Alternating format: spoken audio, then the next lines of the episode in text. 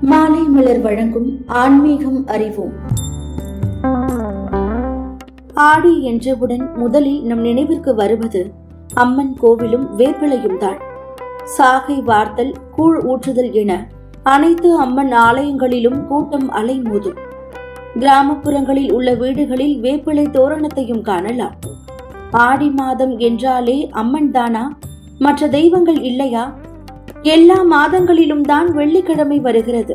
அதென்ன? ஆடி வெள்ளிக்கு மாத்திரம் அத்தனை மகத்துவம்? என்ற சந்தேகமும் நம் மனதில் தோன்றுகிறது. இந்த சந்தேகத்திற்கு ஜோதிடவியல் ரீதியான விளக்கத்தை காண்போம்.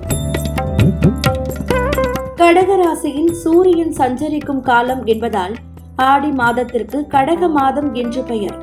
அதாவது தகப்பனை குறிக்கும் சூரியன் தாயாரை குறிக்கும் சந்திரனின் சொந்த வீடான கடக ராசியில் இணையும் மாதம் இது. சூரியனின் பிரத்யதி தேவதை பசுபதி எனப்படும் ஈஸ்வரன். சந்திரனின் பிரத்யதி தேவதை கௌரி எனப்படும் அம்பிகை.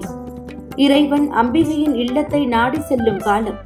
அதாவது தன்னை விட்டு பிரிந்து சென்ற சக்தியோடு சிவம் இணையும் காலம் இது என்பதால் சக்தி மிகவும் மகத்துவம் பெறுகிறாள்.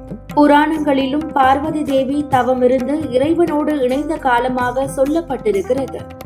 ஆடி தபசு என்ற பெயரில் புகழ்பெற்ற சிவாலயங்களில் திருவிழா நடக்க காண்கிறோம்.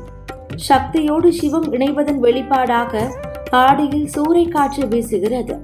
ஆடி காற்றில் அம்மியும் பறக்கிறது.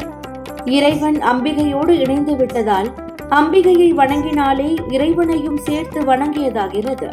இதனாலேயே ஆடி மாதம் என்பது அம்பிகைக்கு உரிய மாதமாக நம்மால் பெரிதும் கொண்டாடப்படுகிறது. தொடர்ந்து இணைந்திருங்கள். இது மாலை மலர் வழங்கும் ஆன்மீகம் அறிவோம்.